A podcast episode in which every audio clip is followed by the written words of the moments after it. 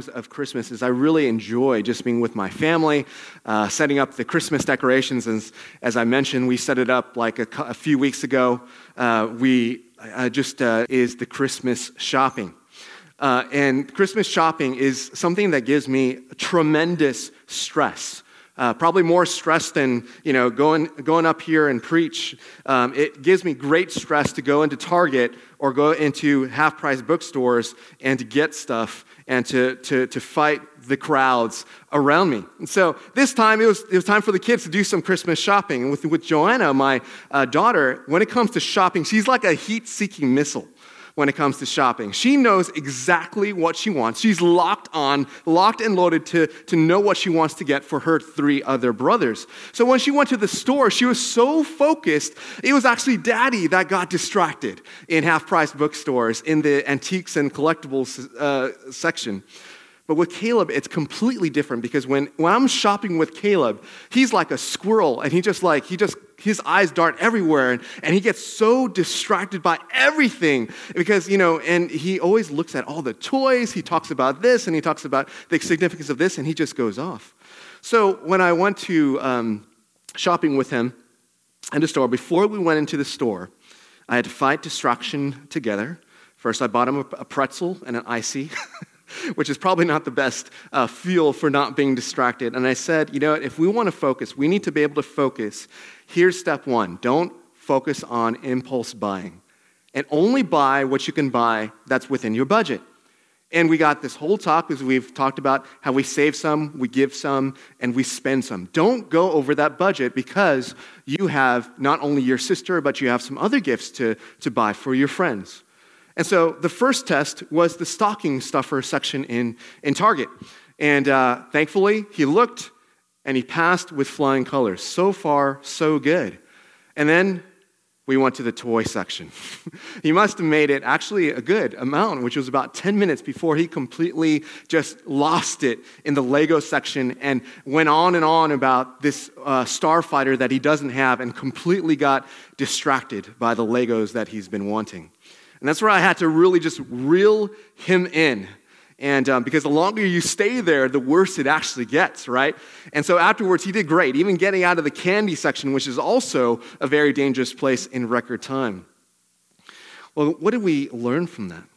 God gives us the greatest invitation in the world found in this text about what we are to ask for as members of an eternal kingdom. God gave us prayer as a direct line in which we can engage our commander in chief, where we can engage the king of the universe to ask for more resources to be able to fight this spiritual war that we're doing. Yet, as many Christians, it's almost like we are sauntering down the, the, the half price bookstore's aisles, seeking to satisfy and content to satisfy that we got a great deal or that we, got a, we, we, we, can, we, uh, we satisfied our passing desires. And, and, and to ask and seek and knock is only in times in which we need to knock out everything on our shopping list. And we have to ask ourselves when was the last time that I was desperately starving for God and not just his gifts? There was, this, there was a line that I was reading from D. Martyn Lloyd Jones and that just convicted my soul to the very core. And he said this the most fatal thing in the Christian life is to be content with passing desires. And I was like, oh, that was powerful. When was the last time that I had let my passing desires, just like a kid going around in a store and being distracted by all the different things in the aisles, all the eye candy that money can ever buy. When was the last time I really craved God? When was the last time that I really starved for God and His presence? When was the last time I wanted to pursue God Himself? Think back to the last time in which you perused the store and you were actually happy that you didn't walk out with anything. Where in my heart are we in the shopping aisles of the world and we're caving in to passing desires of our hearts? And we're, like C.S. Lewis talks about, that we're far too easily pleased. Well, we need to be so starved for God that we operate as if not by the flesh, as Jennifer talked about, but we operate in the Spirit. That there's nothing short of God that we would ever want. We need to be in a place where not just spiritually hungry, but we are absolutely desperate for Him. And Jesus, in his passage in the Sermon on the Mount, has basically said it in the opening line come spiritually starved. Only then can we understand what Jesus is actually commanding us to do here. And so there's two surprising things about God that we see here that our passing desires would rather us not uh, believe. What are they? Let's turn to Matthew chapter 7, 7 through 11. Matthew chapter 7, 7 through 11. And Jesus says, Ask, and it will be given to you. Seek, and you will find. Knock, and it will be open to you. For everyone who asks receives, and the one who seeks finds. And to the one who knocks, it will be opened. Or which one of you, if his son asks him for bread, will give him a stone? Or if he asks for a fish, will give him a serpent? If you then, who are evil, know how to give good gifts to your children, how much more will your Father who is in heaven give good things to those who ask him? At first glance, Jesus' invite can be seen as a, a, blank check. Just go ahead and put in your order and ask anything. God is like the genie in Aladdin that will grant you what your heart desires. You'll get whatever you want on your silver platter. Just ask anything. But when we think about that and when we're tempted to think that, we've got to check back to the context of what Jesus was actually saying and look at the whole context of the Sermon on the Mount. And so, do you remember Jesus' first words that started off the sermon? Well, it's in chapter 5, verse 3. In chapter 5, verse 3, Jesus lays it out for us. He says, Blessed are those who are poor in spirit, for theirs is the kingdom of heaven. Translation We need to come to God, and we need to not come to God with our fine clothes and our, our fine linery and our self sufficiency, but we need to come to God completely bankrupt, completely needy, completely weak. And for I think a lot of us, that's not something we like to do very much. We like to, uh, no matter where we're going, we like to put on an appearance or put on a show that, hey, we're doing well, or, you know, there's nothing that's really troubling us, or uh, that whatever stress that we had from our kids or from life or from work, you know, we could just kind of shovel it and just put it under and bury it, and we can just kind of act like everything is good. But not when we come to God, because when we come to God, we need to act as if we are spiritually starving. And I don't know if you've ever seen anybody starving, but they're not concerned about what they're wearing. They're not concerned about looking good in front of people. The only thing that they're looking for is one thing for food.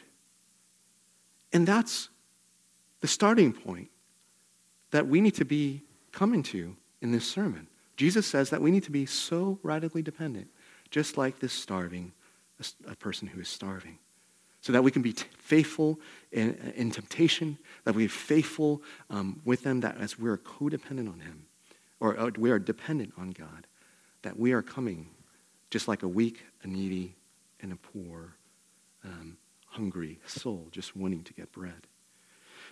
And as we look through the Sermon on the Mount, we see our prayer lives and we see the boundary markers of the Lord's Prayer to pray. We say, Our Father, we are asked to pray, Hallowed be your name.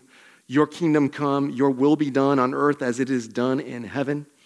And so it's saying, and Jesus is saying that as we are looking at ourselves as completely needy, as completely starving, as completely bankrupt, then our prayer should be simply this that we should want God more than anything, and our priorities should be shifted onto what glorifies God most, on what pleases our Father most, what advances His kingdom and His name the most where his will needs to be done on earth as it is in heaven. So our concern should be in the darkness of the world. It should be concerned with the poverty of the world. It should be concerned with the unengaged, unreached people groups of the world. It should be engaged in the darkest darkness, as we like to say it here at Hope, because that is where God's heart wants to, to go, to spread his light of his glory of his gospel and to bring redemption and healing.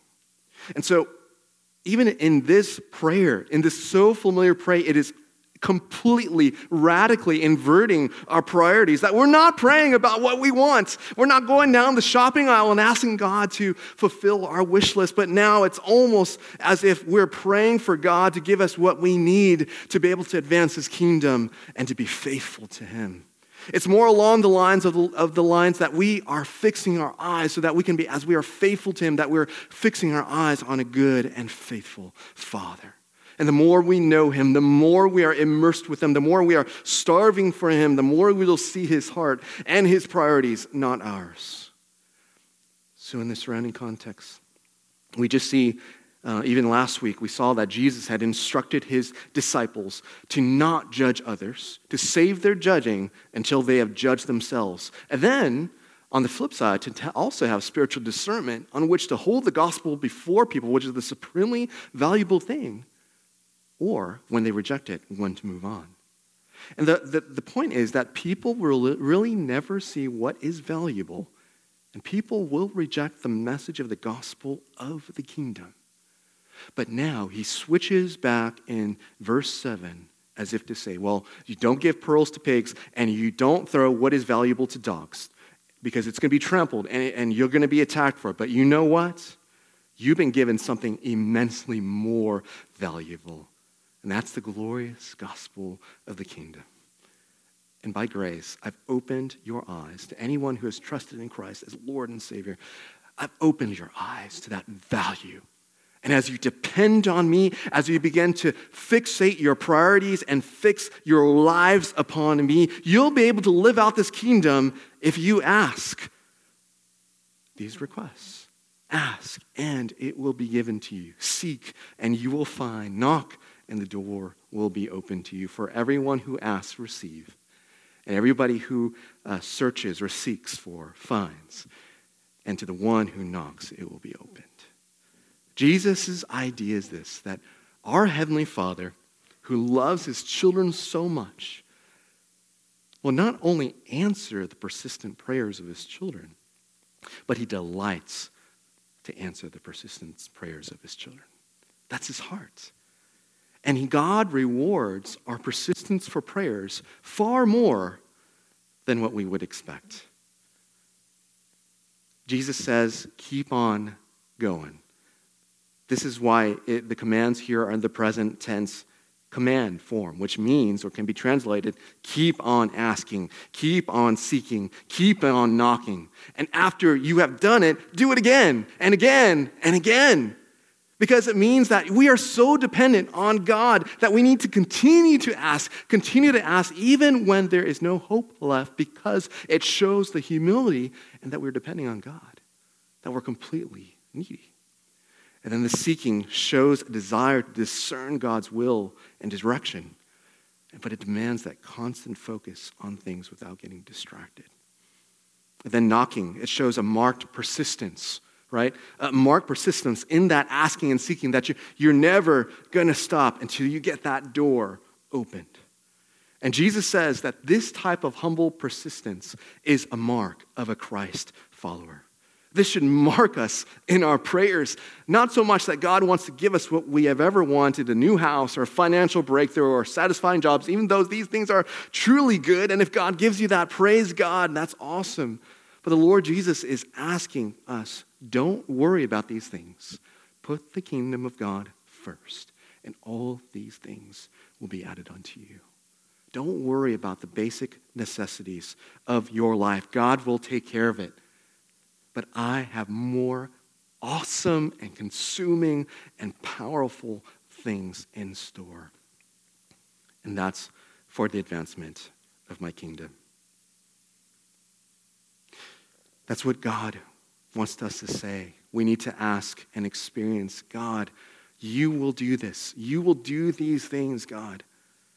But Lord, help me to remember that my passing desires are just that, just passing desires.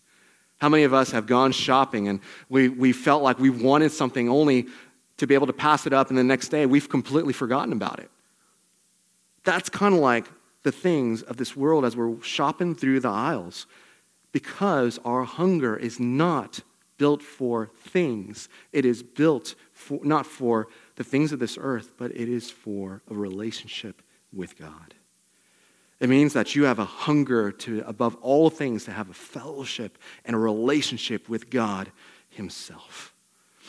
And it's, if you've ever had a, um, a, a, job opportunity or a career change, and you know, it just becomes this passion in your life that it becomes the only thing that you're thinking about, right? It's the only thing that you're dreaming about. It's the only thing that you maybe talk about it for a while. And your whole life is centered on that one very thing that you would like to have. It's an all consuming passion. But yet, in the same way, in even a greater way, we need to have a hunger for God because He is the only one who can satisfy. He is the only one who can take the passing desires of this world and to replace it with a more passionate, all consuming desire of knowing our God and our Father.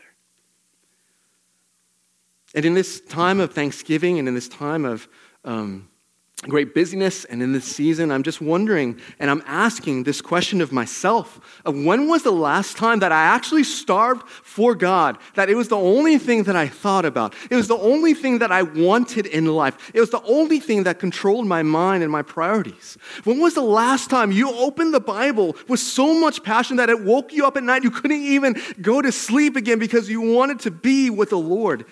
When was the last time that you woke up in the odd hours of the night and you just wanted to commune with your God? When was the last time you were starving for the presence of Almighty God in the fellowship of His gathered community? And where have we rebuked the passing desires of our hearts so that we can say with the psalmist, Nothing on earth that I desire besides you, Lord, whom have I but you? That is that's God. And if we're really quick to, and honest to ourselves, I think the Spirit of God beckons us and calls to us to be able to near, be near Him. And He says that so much to us, to be able to abide in Him and just to, to bask in His presence. And doesn't the Spirit whisper that to us more than we care to, and, and more than we care to admit that we reject it because of the lies of, well, we're too busy, or we got too many things going on? Or maybe some of us don't come to Him because we believe the lie that we've sinned so badly that God doesn't love us. So many times we understand God's, uh, uh, misunderstand God's heart that we think we can't go to them because of all the guilt and the shame and, and the deepest sin and shame and guilt that we are facing. And somehow we think that God's heart is less tender the more we get older. And maybe you're kind of like me, where I was thinking that God, man, He's just plain tired of us. You know, there are days that I start off doing and doing great, and I'm communing with the Lord. I'm caring for my kids. I'm vacuuming this, and I'm and I'm getting my work done here, and I'm feeling so good about myself. And then the day kind of takes a dovetail, and I get frustrated, or I don't, I don't get work done, or uh, my kid says something, and I have to discipline them, and I don't, and my anger gets the best of me. And then man, I start getting short with my kids. And that's happened multiple times in the stress of this week.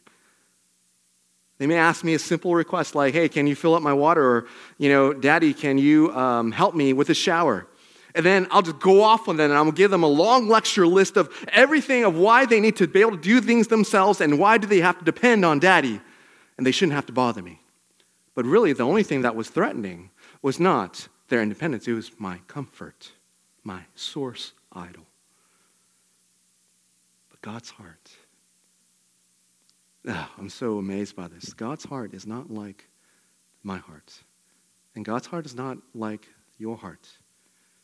God's heart has no limits. We have no we have limits on our love. For some of it's about 10 minutes. But God the Father has no limits. God the Father loves us, and He loves His children. As Dane Ortlund writes this, he says, uh, Jesus can no more bring Himself to stiff arm you than the loving father of a crying newborn can bring himself to stiff arm his dear child. And his brothers, sisters, and church family, is there room in your doctrine of God for that kind of love? Is there room for this passionate, unending, unyielding, heartwarming, passionate, eternal, invincible love of the Father? And have you basked in Him today? Christian, we need to repent of our low thoughts of God his joyful, love grows deeper with each passing day. So bask in the Father's passionate love, understanding that as we ask and as we seek and as we knock, God is not saying no or don't bother me. I'm too busy. But God is saying, Come, I love you, I delight in you. Be in my presence. Ask, see my heart, see who I am. He loves it when we persist in prayer as we ask and as we seek and as we knock. Jesus goes on to say in verse 9, or which one of you, if his son asks him for bread, will give him a stone? Or if he asks for a fish, will give him a serpent? If you then, who are evil, know how to give gifts, good gifts to your children, how much more will your Father who is in heaven give good things to those who ask him? Jesus is illustrating here uh, this point um, that God is a greater giver than you can ever imagine. Jesus is saying, put God's love another way. Suppose your son asked you for bread. What loving father in their right mind would do to trick him with a stone? Or what if your son asked for a fish and you gave him a really poisonous snake? You know, both of these examples seem to mock the kid's hunger, not to satisfy it. But we know no loving father would make such a terrible mistake, right? And then Jesus makes a very pressing point. If you then, who are evil, that should just jump out at us. If you then, who are you, you are evil. In other words, Jesus is also saying, hey, I'm not like you. I am I am human like you, but there's one thing that distinguishes me from you. It is my sinlessness, it is my perfection. So this is on you, right? But he points out that we are evil because even in the root, at the root of it, at the root of our core, it's not just we have sinful behaviors. We are, at the core, we are tainted by sin, by a desire to disobey and to come against God's rule and rightful rule and reign over our lives. But even you being evil, even you being tainted by sin, you know, good dads know the difference between a good gift and a bad one. And if that's the heart of evil dads, think of how the Father who is not evil is perfect and loving in all of his ways. And think about how this loving heart of a father is a greater giver than anyone in this universe. If earthly dads would not try to trick our own kids, who is our Father, our Heavenly Father, who would ever, ever dream of mistreating his own kids? And how much more beautiful and good everything that we receive from his hands. And so, if you know how to give good gifts, which I, I think most of us, all of us do, and the evil heart inside of us uh, does not hinder even that giving, imagine what greater gifts the Father who is in heaven gives to those who ask them. Do you believe with all your heart that this is who your God is? That He's an unabashedly good giver and can never make a mistake on what He gives? Do you believe that He is a God who is infinitely good? Listen to Martyn Lloyd-Jones again. He says, quote, because God is your Father he will never give you anything that is evil.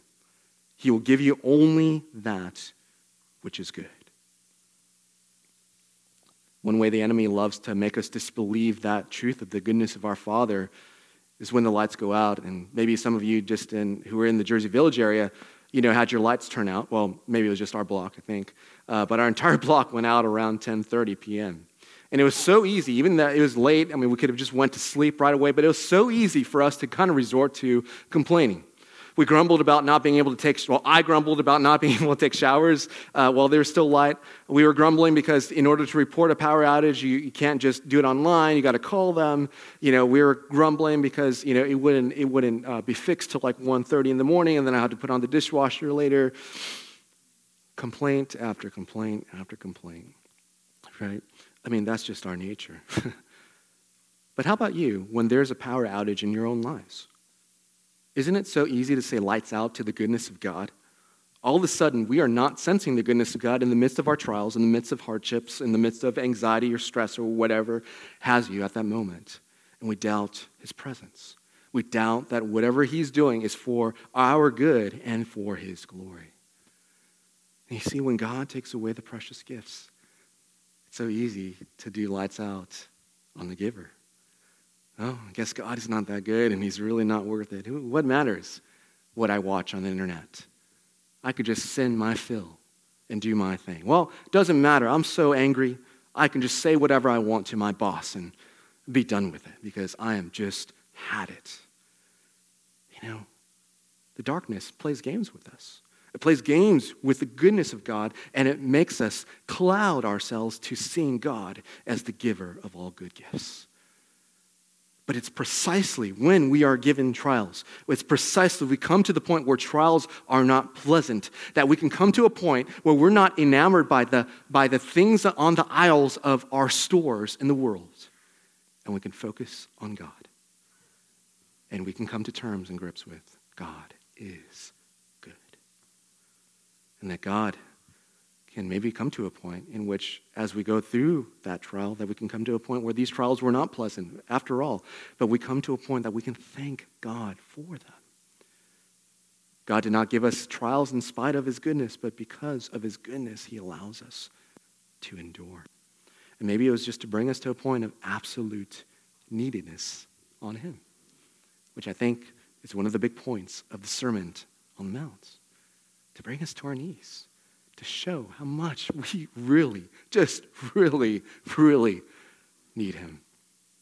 And I wonder what that looks like in your life today. If this passage says that God is a greater giver than we can ever imagine, what is God giving you right now in the form of trials? Where is the power outages in your life that is making you say lights out on the goodness of God? Perhaps God just wants you to bring you to a point of even just humility of just saying, God, I cannot do this without you. God, help me, please. Maybe just uttering those words and just calling out to the name of Jesus, and, and God will minister to you in a powerful way. Or maybe it is a time in which you are struggling financially and you're just saying, God, I don't know what this looks like, but God, help me to be faithful to look and know that you are good.